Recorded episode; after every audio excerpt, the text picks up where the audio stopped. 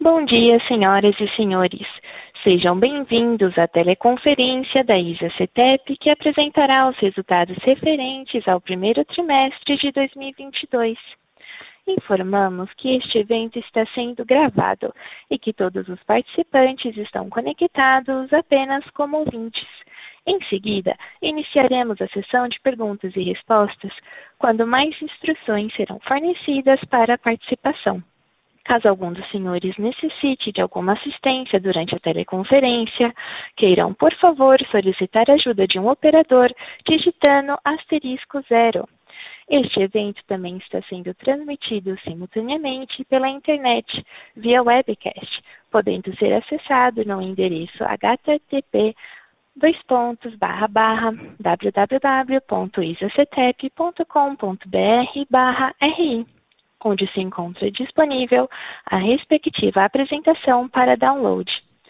A seleção dos slides será controlada pelos senhores. O replay deste evento estará disponível logo após seu encerramento. Antes de prosseguir, gostaríamos de esclarecer que eventuais declarações que possam ser feitas durante esta teleconferência relativas às perspectivas de negócios da ISA-CETEP, projeções, metas operacionais e financeiras constituem-se em crenças e premissas da administração da companhia, bem como informações atualmente disponíveis para a ISA-CETEP.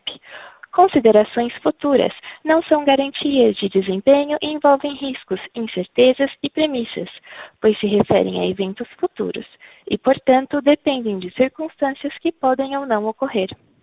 Investidores e analistas devem compreender que condições gerais, condições do setor e outros fatores operacionais podem afetar os resultados futuros da ISA-CETEP e podem conduzir a resultados que diferem materialmente daqueles expressos em tais condições futuras.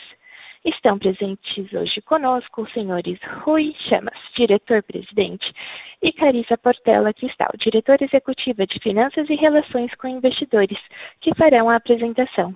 Demais executivos da companhia estarão disponíveis na sessão de perguntas e respostas. Gostaria agora de passar a palavra ao senhor Rui Chamas, que iniciará sua apresentação.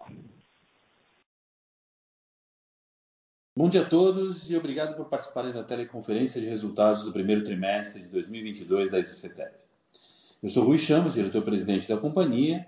Estão comigo hoje os diretores executivos da companhia para apresentar os resultados publicados na data de ontem e trazer uma atualização para vocês sobre os principais assuntos da companhia.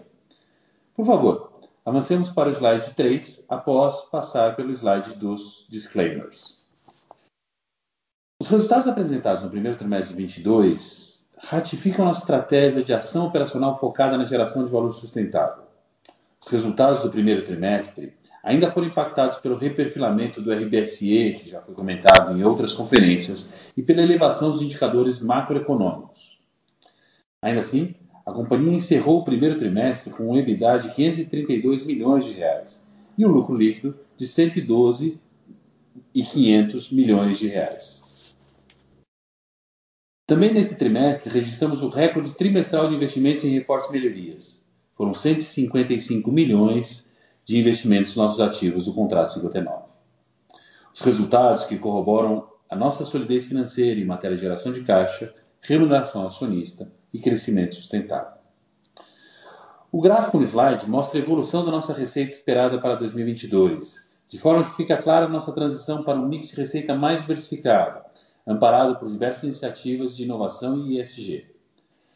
Além do reajuste anual da RAP em 2022, teremos uma recomposição parcial do reconhecimento do RBSE no segundo semestre, a entrada em operação de projetos de reforço e melhoria e, adicionalmente, serão realizados três projetos greenfield próprios e três projetos em parceria com Taesa, fruto desta postura de participação responsável e rentáveis em leilões. Com isso, nossa RAP no ciclo 22/23 aumentará em mais de 600 milhões de reais. Podemos passar para o slide seguinte, por favor.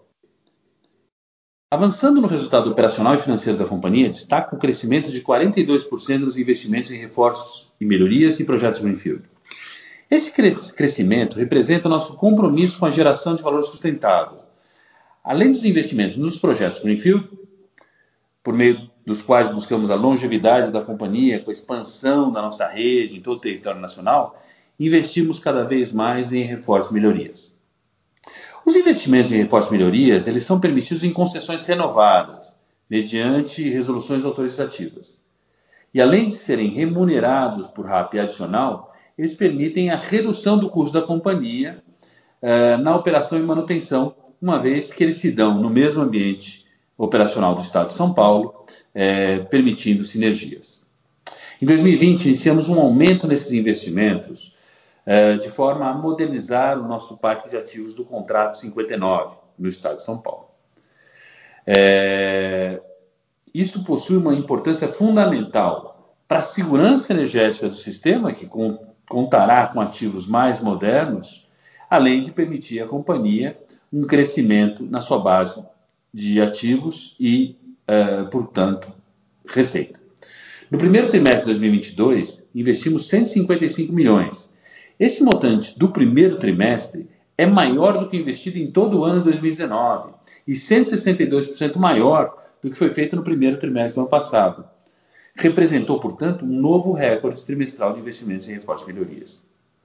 Atualmente, nós já temos autorizados para a realização de investimentos nessa rúbrica 251 projetos, totalizando investimentos de 2,7 bilhões de reais. A previsão é que esses investimentos aconteçam até 2025. Passemos agora ao slide 5, onde farei uma atualização sobre os nossos projetos Greenfield. Como vocês sabem, nos últimos seis anos nós arrematamos 14 lotes em leilões de transmissão. Desses 14 lotes, nós já energizamos 5. Nesses 5, obtivemos uma eficiência média de 33% no valor do investimento, do CAPEX, e uma antecipação média de 7 meses. Dos nove projetos restantes, estamos com obras avançadas em seis, que serão energizados ainda esse ano, adicionando aproximadamente 380 milhões à receita da companhia. Adicionalmente, temos dois projetos arrematados no final de 2019, Triângulo Mineiro e Minuano, que entraram em fase de investimentos mais intensas, resultando num aumento no, no valor eh, do investimento, eh, como vocês viram no slide anterior. Passo agora a palavra a Carisa Portela Cristal, diretora executiva financeira e de relações com investidores da companhia, que explicará em detalhes o resultado financeiro do primeiro trimestre de 2022. Carisa, por favor, é com você. Obrigada, Rui. Bom dia a todos. Começa a minha apresentação no slide 6. A receita líquida da companhia apresentou uma retração de 16%, totalizando 715 milhões no primeiro trimestre de 2022. Tema que se explica basicamente pelo menor valor das parcelas de ajuste e também pela redução da receita do RBSE nos ciclos tarifários de 21, 22 e 22, 23. Isso em consequência do reperfilamento do componente financeiro, tema que já vínhamos comentando desde o ano passado. Estes aspectos foram parcialmente compensados pela atualização do IPCA sobre a RAP no ciclo 21-22 e também pela entrada em operação de projetos de reforços e melhorias e projetos Greenfield. Lembra ainda que no ano de 21 tivemos a aquisição da PBTE, que passou a ser consolidada só a partir de março. A nossa busca contínua por eficiência e gestão de gastos permitiu que o PMSO do primeiro trimestre de 22 apresentasse um crescimento de 8,6%, percentual inferior à inflação do período na qual o IPCA foi de 11,3%. O aumento do PMSO ocorreu principalmente pelo dissídio de acordo coletivo, maior realização de manutenções e também por antecipação de doações para projetos sociais, que usualmente só fazemos ao final do exercício. De modo que o EBITDA totalizou 532 milhões no primeiro trimestre de 22, apresentando uma redução de 23,7% em relação ao mesmo período de 21. Já a margem EBITDA foi de 74,4%. Durante esse trimestre, o lucro líquido da Isacetep também foi afetado pelo aumento das despesas financeiras decorrente das mudanças de cenário macroeconômico e, com isto, a elevação dos indicadores das nossas aos quais nossas dívidas estão referenciadas. Assim, encerramos o primeiro trimestre com um lucro líquido de 112 milhões de reais e uma redução de 63% em relação ao mesmo período de 21. Podemos passar agora para o slide 7. Neste slide, trago uma foto do endividamento da companhia, que no primeiro trimestre de 22 teve uma captação junto ao BNDES de 227 milhões. E, se somada a correção dos saldos da dívida considerando os indicadores macroeconômicos, os quais a nossa dívida está indexada, nos quais destaco IPCA e CDI, resultou no aumento da dívida bruta para 7,8 bilhões. A dívida líquida da companhia totalizou 7 bilhões. E a relação dívida líquida EBITDA foi de três vezes no fechamento do trimestre. Atualmente, o indicador dívida líquida EBITDA mais restritivo é de 3,5 vezes. Recentemente, no mês de abril, concluímos nossa 12ª emissão de debêntures no montante de 700 milhões, cujos recursos serão utilizados para fazer frente às liquidações previstas para o ano de 22. A companhia segue avaliando constantemente a sua estrutura de capital e as oportunidades de crescimento, com o objetivo de maximizar a geração de valor ao acionista. Encerro aqui a minha apresentação e devolvo a palavra para o Rui. Obrigado, Carissa. Não menos importante do que os resultados apresentados, eu gostaria de falar um pouco sobre os avanços recentes da companhia na geração de valor sustentável, com a serenidade de que estamos fazendo a coisa certa e a convicção de que isso contribuirá na performance geral da companhia. Estamos prestando contas à sociedade lançando hoje nosso relatório anual de sustentabilidade, que abrange nosso desempenho e abordagem na gestão sobre tópicos ambientais, sociais e de governança mais relevante.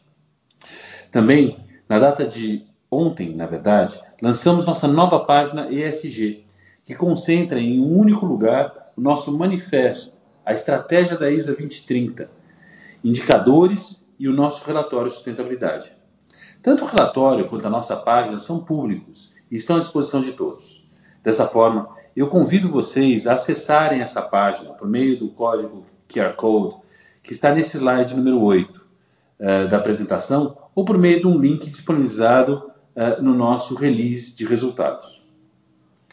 Também damos um passo importante na direção da diversidade e inclusão, com adesão ao Pacto pela Inclusão e da Empregabilidade de Pessoas com Deficiência, junto à Rede Empresarial de, Inclui de Inclusão Social, REIS e a criação de grupos de afinidade em linha com nossa política de diversidade.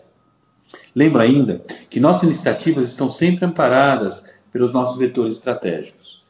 Criar impacto social ambiental positivo, assegurar a longevidade corporativa e gerar valor ao acionista. Passemos agora para o slide número 9. Gostaria de encerrar nossa apresentação trazendo um pouco da perspectiva dos eventos que teremos eh, nos próximos meses. Nós energizaremos seis projetos nos próximos seis meses. Aimorés, Paraguaçu e Ivaí, em conjunto com Taesa, Itaúnas, Três Lagoas e Biguaçu, 100% controladas uh, pela ISA-CETEP. Esses projetos energizados acrescentarão à nossa RAP, à nossa receita, 380 milhões de reais.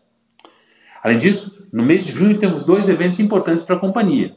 Um deles é o reajuste tarifário, que deverá ajustar a nossa RAP pela inflação dos últimos 12 meses, é, como previsto no nosso contrato de concessão.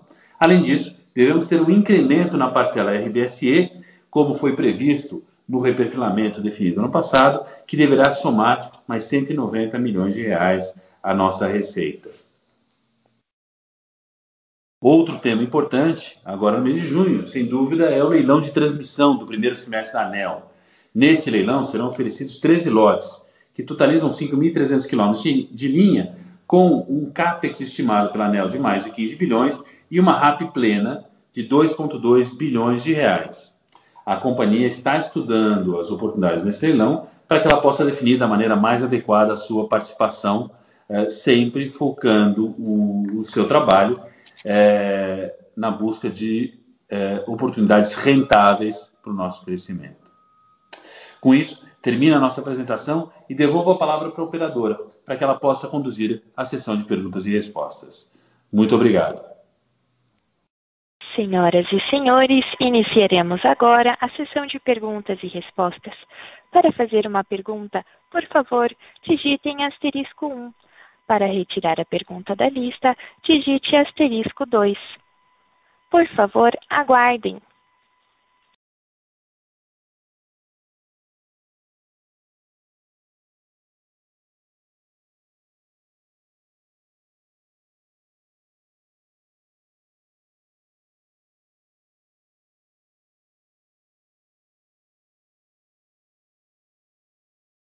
Nossa primeira pergunta, feita da webcast, é: vimos o crescimento do investimento em reforços e melhorias no trimestre. Poderia comentar a importância desses investimentos para os resultados da companhia? Vocês podem explicar melhor o que são os reforços e melhorias? Não entendo como isso gera receita. Obrigado pela pergunta. Eu vou dividir a resposta, primeiro explicando por que, do ponto de vista operacional, reforços e melhorias são importantes. Eu vou pedir pra nossa diretora executiva de operações, Gabriela Desire Pereira, pra ela responder essa parte. Depois eu entro na resposta, junto com o Dairon Urrego, de como isso gera valor pra companhia e qual é o pipeline que nós temos de reforços e melhorias. Gabriela, por favor, você podia começar? Sim. Bom dia a todos. Bom, a estratégia da EZCTEP pra definição do seu portfólio de reforços e melhorias tem como base um plano estratégico de renovação, que é sustentado por nossas práticas de gestão de ativos, que não só leva em conta a vida útil desse ativo, o histórico, né, do comportamento desses ativos, mas também avalia a sua saúde e condição através de testes, de análise, de inspeções periódicas, e assim é possível que nós definimos a priorização com que esses ativos devem passar pelo processo de substituição. Então, inicialmente, é uma definição que leva em consideração o desempenho, o risco e, associado a isso, ao custo desse equipamento, porque, em geral, os equipamentos que apresentam um desempenho e um risco que levam à renovação, eles estão associados também à degradação da sua vida útil, né? Isso faz com que nós criemos a priorização da substituição desses ativos, né, com base nas nossas práticas de gestão de ativos, que vai, como o Dairon vai explicar posteriormente, agregar receita na hora que eu faço a substituição desses ativos por ativos novos, mas fundamentalmente, eu trago maior confiabilidade à operação desses ativos. Então, pra todos os, falando basicamente dos reforços que nós fazemos nos ativos do Contrato 59, né, na maioria do estado de São Paulo, nós geramos a receita através da renovação desses ativos, mas fundamentalmente, nós trazemos maior confiabilidade à operação desse sistema, a partir do momento que nós substituímos equipamentos que sinalizam, através de todas as nossas práticas de gestão de ativos, que eles podem apresentar algum risco em curto prazo. Obrigado, Gabriela. Então, como a Gabriela já iniciou no seu comentário, reforços e melhorias são substituições de equipamentos. No caso de melhorias, equipamentos com a mesma capacidade, mesmo nível de função elétrica. No caso de reforços, são equipamentos que trazem um incremento da capacidade na sua especificação técnica. Nos dois casos, nós estamos trocando equipamentos depreciados, que não geram uma remuneração na base de ativos da companhia, na base regulatória, por ativos que passam a trazer uma rentabilidade. Pra entender bem isso, eu convido vocês a entrarem na nossa página de RI, onde tem uma videoexposição do nosso diretor pra questões regulatórias, Cláudio Domingorena. Pra falar do futuro, que nós temos por fazer de reforços e melhorias, eu vou pedir pro Dairon Urrego, que é o nosso diretor executivo de projetos, pra comentar o que nós temos hoje na carteira pra 2022 e a perspectiva dos próximos anos. Dairon, por favor. Obrigado, Rui. Obrigado, Gabriela. Rui, sim, como foi falado aqui, para este ano, temos estimado a execução de aproximadamente 500 milhões em reforços e melhorias. O ano passado estivemos em um valor acima de 300 milhões. Daqui até ano 2025, temos já autorizações prontas para executar 2.7 bi, sim? Que já conseguimos durante o primeiro trimestre fueron 155 millones de ejecución durante el primer trimestre, como mencioné, lo cual representa casi 92% con respecto al año anterior. Continuamos en la ejecución de los proyectos y con certeza estamos cumpliendo todos los programados en ese sentido.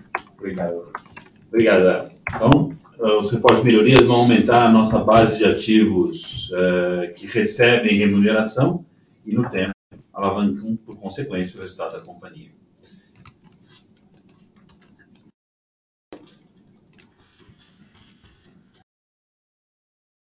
Muito obrigada. Seguiremos para a segunda pergunta da webcast.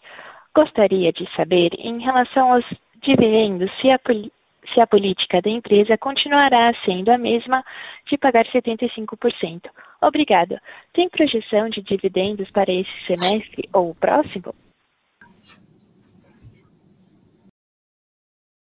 Oi, obrigada pela pergunta. Atualmente, a gente não tem previsão de alterar a nossa prática de dividendos, que é a mesma desde junho de 2018. A nossa prática prevê um pagamento de, no mínimo, até 75% do lucro líquido regulatório, sempre maximizando com JCP à medida do possível. Ainda que a nossa prática preveja já o limite de dívida líquida EBITDA de 3%, e a gente já atingiu esse limite, a gente entende que tem diversos fatores que podem, de alguma forma, influenciar a nossa decisão. Como, por exemplo, que vale destacar aqui: leilões, eventuais projetos brownfield, também aumento da receita, uma vez com a iniciação de novos projetos, ou até a recomposição parcial da RBSE, que já vai começar a acontecer a partir de julho desse ano. Sem qualquer eventual mudança que a gente tenha na prática, a gente vai comunicar ao mercado de forma antecipada. A gente tem, sim, para esse ano, então, a previsão de pagar os dividendos ao longo do ano. Como a gente costuma dizer, a gente não tem cronograma pré-estabelecido para pagamento dos dividendos. Então, ao longo desse ano, a gente vai fazer os pagamentos de forma que atendam à nossa prática.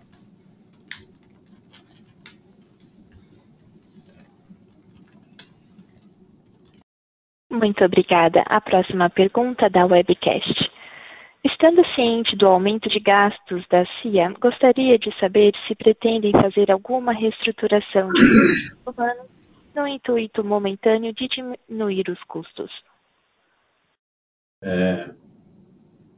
Obrigado pela pergunta.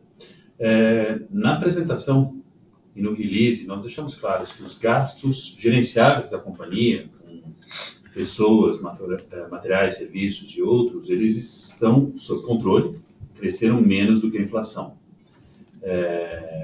Nós não temos nenhum plano, nenhuma previsão de fazer medidas pontuais de otimização de custo, como foi perguntado, uma reestruturação de recursos humanos.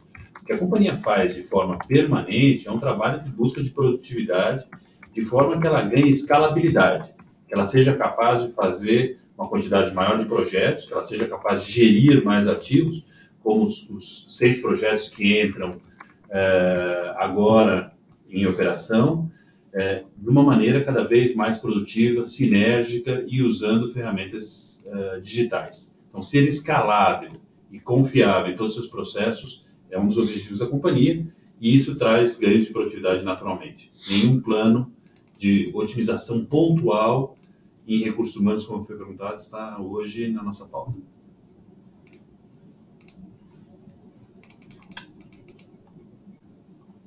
Muito obrigada. A próxima pergunta também da webcast: bom dia. Debêntures em IPCA representam 54% da dívida.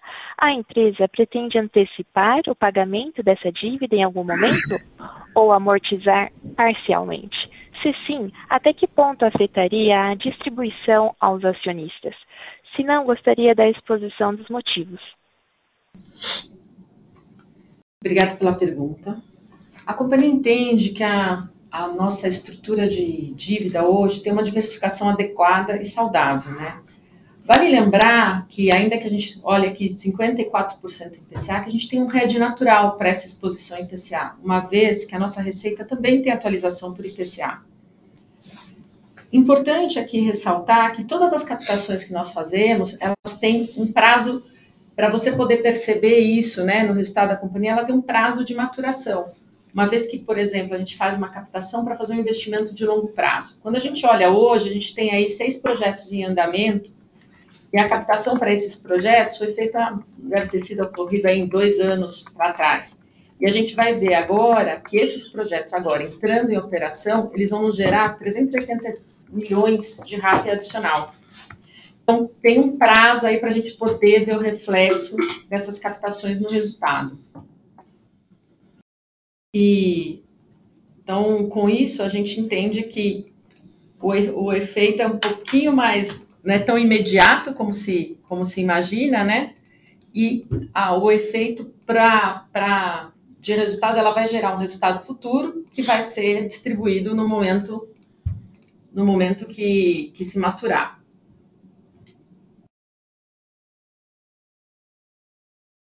Muito obrigada. A próxima pergunta, também na webcast. A ISA-CITEP pretende comprar a participação da CEMIG no controle da TAESA?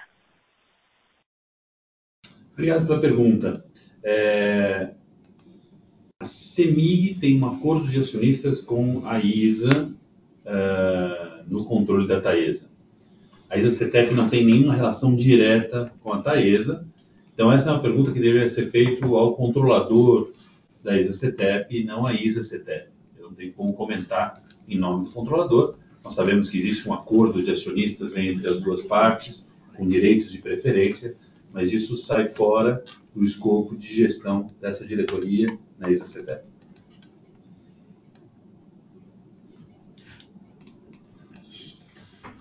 Obrigada. A próxima pergunta também da webcast.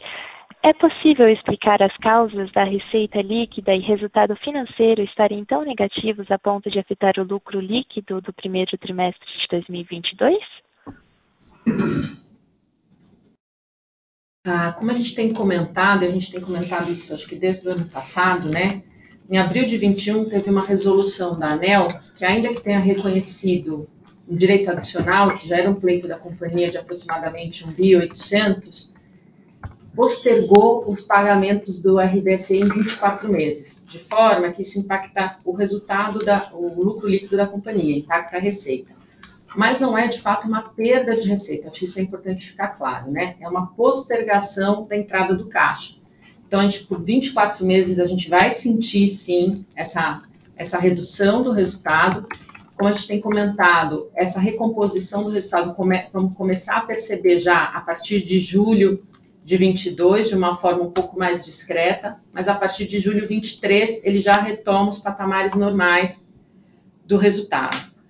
Quando a gente fala um pouquinho da, da dívida, realmente com a situação macroeconômica, né, os indicadores têm tido um acréscimo muito grande e o serviço da dívida teve um custo ah, maior, mas em função da situação macroeconômica do país é uma questão que está todos estão vivendo, né? algo específico para a companhia. Muito obrigada. A nossa próxima pergunta. Qual a visão para o uso dos valores da RBSE que virão de 2023 a 2028? Com esses valores muito superiores, será investido, entrado em leilão ou distribuído para o acionista? Ao final do ciclo de RBSE, a empresa vê uma inevitável inevitável redução do fluxo de dividendos? Pela tua pergunta. É, na gestão da companhia, nós consideramos uh, os usos e as fontes dos recursos de forma muito clara. A, a, receita do RBSE, assim como a receita da companhia e eventuais uh, dívidas que possam ser levantadas, são as fontes. Os usos, além do custeio da operação do sistema que está sob nossa responsabilidade hoje, também se dará por novos investimentos que trabalharemos para que sejam os mais rentáveis possíveis. Então, nesse equilíbrio, nosso, nosso objetivo é buscar um crescimento sustentável da companhia, de forma que ela continue gerando resultados, e esses resultados, ao final, vão poder ser divididos com os nossos acionistas. Então, não existe o investir ou gerar resultados, é investir para gerar resultados, e os resultados acabam chegando na distribuição a todos os nossos acionistas. E o RBC é uma das receitas nas fontes de todo o nosso plano de negócio. A gente hoje é confiante de que temos um programa de desenvolvimento sustentável, que vai gerar resultados ao longo do tempo pra companhia, sem rupturas, como foi colocado na pergunta. Muito obrigada. Nossa próxima pergunta também da webcast, feita pelo Fernando: Os projetos de Aimorés e Paraguaçu estão atrasados? O que houve? Qual a projeção de finalização? Esse atraso pode gerar multa pela ANEEL? Obrigado, Fernando, pela pergunta. Como se falou, os projetos de Aimorés e Paraguaçu tiveram problemas durante o final do ano, basicamente porque por tema das chuvas, as condições climáticas atípicas prejudicaram muito a construção dos projetos. O projeto de Aimorés está pronto, já estamos aguardando já o que se chama o término de liberação definitiva. Nos próximos dias, já começaríamos a receber receita por esse projeto. O projeto de Paraguaçu, recentemente terminou a etapa de lançamento, que é uma das etapas mais críticas, mais difíceis do projeto, e começaríamos o que se chama etapa de comissionamento, para nos próximos meses, semanas, perdão, fazer a energização deste projeto. Com respeito ao que você fala de multa, a ANEEL tem definido que se chama parcela variável por atraso, o qual é calculada com base na data final de energização. Para sua tranquilidade, os projetos continuam com uma rentabilidade alinhada com o definido no caso de negócio. Obrigado, Fernando.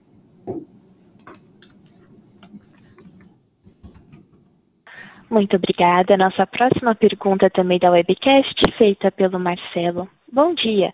Como a ISA-CTEP analisa e vê o leilão que ocorrerá no mês seis? Oportunidades de bons negócios ou muita concorrência? Obrigado.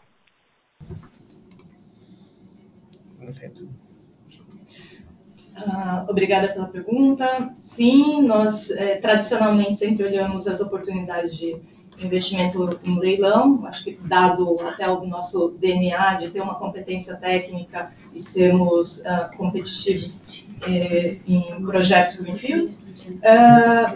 Nós vamos ter, em junho, um dos maiores leilões já feitos promovidos pela ANEEL. Então, estima-se que algo em torno de 15 bilhões de reais. A gente entende, sim, que deve haver um ambiente competitivo, né? Acho que continuamos vendo players bastante interessados em investir. Agora, nós temos também uma quantidade grande de lotes, são 13, e 3 muito grandes, que concentram praticamente 80% do valor do investimento. Então, talvez a gente tenha uma diversidade aí de players, de acordo com as características dos lotes. A gente está fazendo a nossa análise, os nossos estudos antecipados, como sempre fazemos, e esperamos conseguir um êxito no próximo leilão.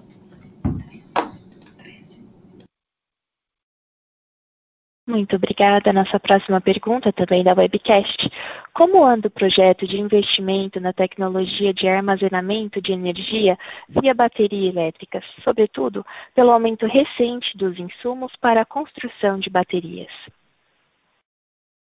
Obrigado pela pergunta. O projeto de baterias está se desenvolvendo muito bem. A totalidade das baterias já foram fabricadas, sim? E daqui a pouco, na próxima semana, vamos começar a etapa de testes na fábrica. Após disso, continuaria já o envío de los equipamientos aquí para Brasil. Claro, como los equipamientos ya fueron eh, fabricados, no tenemos su impacto que está aquí mencionado. As obras já começaram, aqui em nossa subestação registro, a parte civil do projeto já começou e estamos cumprindo o cronograma para ter eh, primeiro projeto de baterias energizado no mês de novembro deste ano.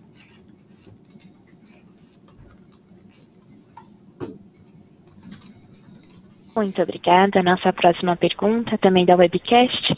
A companhia está tomando cuidado para que sua atuação ESG não passe a linha tênue que leva à demagogia, a certas políticas ideológicas e contraria os interesses dos acionistas? Obrigado pela pergunta. É importante comentar que a companhia busca fazer todas as suas intervenções respeitando aspectos sociais e ambientais e na melhor governança possível. E eu não consigo perceber como essa boa atuação, que traz desenvolvimento sustentável no tempo, possa ir contra interesses acionistas. Então, a gente, sim, toma muito cuidado para que tudo que a gente faça tenha esse aspecto sustentável, durável no tempo, com um impacto positivo para a sociedade e para o meio ambiente, de forma que a gente preserve o valor no tempo. E é um tema que nós analisamos com muita atenção e, sobretudo, sem nenhuma demagogia. Mas é importante que isso fique claro é, a todos os nossos acionistas. Muito obrigada. A próxima pergunta feita pelo webcast por Bruno. Com os eventos em perspectiva, reperfilamento do RBSE mais energização de novos projetos, é esperado que os efeitos nos resultados sejam incrementados a partir do segundo trimestre de 2023 ou terceiro trimestre de 2023. O que poderia frustrar essa expectativa? Obrigada, Bruno, pela pergunta. Sim, de fato, acho que você fez uma boa observação, né? A expectativa de que já a partir agora de julho 22 a gente perceba um acréscimo mais, mais sensível na, nos resultados, já com um pouquinho, uma pequena recomposição dos valores do RBSE. E a partir de julho 23, aí sim a gente volta aos patamares atuais do de RBSE, tendo de fato impacto positivo no resultado. Também já para os resultados de, dos investimentos que a gente tem feito, a partir do ano que vem, para a maior parte deles, a gente já vai ter um ano de RAP completa, né? ficando um, um projeto em especial que vai ser energizado só em 2025. Então, com isso, a gente realmente espera. Eu não, te, eu não vejo nada que possa frustrar aqui a melhora do nosso resultado, da nossa receita, em função disso. Né? Então, assim, de fato, a gente entende que nós já temos agora o RBCE foi incorporado à RAP, né? De, então, antes ele era pago em forma de PA, agora ele está incorporado à RAP, então a gente não tem nenhuma expectativa de que isso mude. Muito obrigada. A nossa próxima pergunta é também da webcast. Gostaria de saber se há alguma atualização sobre o processo de cobrança junto à Cefaz e também se a companhia mantiver a decisão favorável, o valor de 2,4 bilhões de reais será revertido da provisão e se tem alguma destinação desse valor aos acionistas.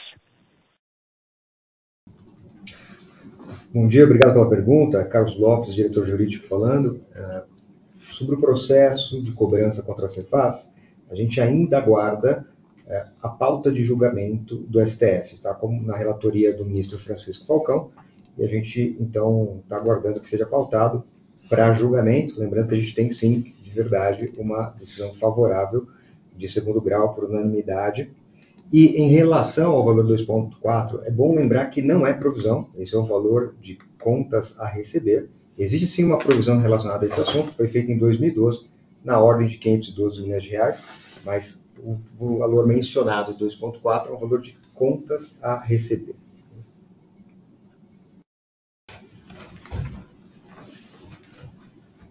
Muito obrigada. Encerramos neste momento a sessão de perguntas e respostas. Gostaria de passar a palavra ao Sr. Rui Chamas para as considerações finais. Por favor, Sr. Rui, pode prosseguir. Obrigado. Eu, eu, queria agradecer o interesse de todos uh, na apresentação do resultado trimestral da companhia, o interesse dos acionistas e dizer que para nós, uh, que estamos na direção da companhia, é um prazer poder compartilhar com vocês a nossa visão de longo prazo e de como os resultados de longo prazo estão sendo construídos e a cada trimestre confirmando a visão que compartilhamos com vocês. É, em três meses voltaremos a nos encontrar, enquanto isso, a nossa equipe de relações com investidores está absolutamente à disposição de todos os investidores, acionistas, para tirar qualquer dúvida é, que os senhores, que as senhoras tenham. Além, claro, da nossas, do nosso site de relações com investidores é, e agora da nossa página é, com aspectos de sustentabilidade, onde vocês vão poder ter o prazer de ler o nosso relatório anual de sustentabilidade que foi publicado esta semana. Obrigado a todos, uma, uma boa semana e até breve. A audioconferência da ISA-CETEP está encerrada. Agradecemos a participação de todos. Tenham um bom dia e obrigada por usarem a Chorus Call.